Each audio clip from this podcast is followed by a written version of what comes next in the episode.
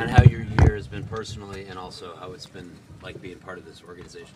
Uh, it's been good. Um, really just uh, I'm focused on the Jets right now. Um, yeah, just this week, you know, last game. I mean, last week, and definitely uh, locked in on the Jets this week. Any thoughts on what it was like when you were drafted compared to right now? I mean, the whole the whole progression. What have you learned about yourself throughout the course of the season? Um, I'm learning that uh, I will, I'm learning as I go. So I say I'm I, as I go, I'm getting better, you know, and I'm working to, you know, become, you know, one of the great. What is it like just knowing that this is it for the season this week?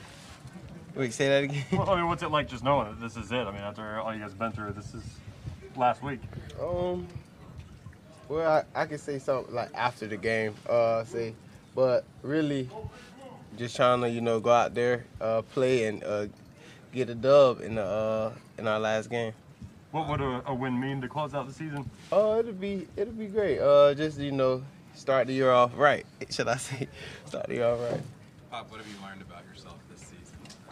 Um, I'm growing as a person, and then uh, also like with our team, you know, uh, I'm getting, you know, closer with the team, and say if, you know, people separate, I have people other places now, you know, and um, I say like this team is one of a kind, you know, as of as as of like in their heart, like, you know. Yeah. Yeah. You feel like you'll always remember this group, no, no matter facts, what. I'll always remember it. Right. Your first family, one. Yeah, my first one, and like I said, it's like a family environment. How much do you feel like you've come into your own in the offense now? Say that again. How much do you feel like you've come into your own, just kind of, you know, feeling comfortable with your role on the mm-hmm. team? Uh, yeah, whatever, you know, they throw at me, I, I feel like I, I need to, you know, just lock in and, you know, do my job, you know, and, you know, I could, I can only, you know, do what I can do.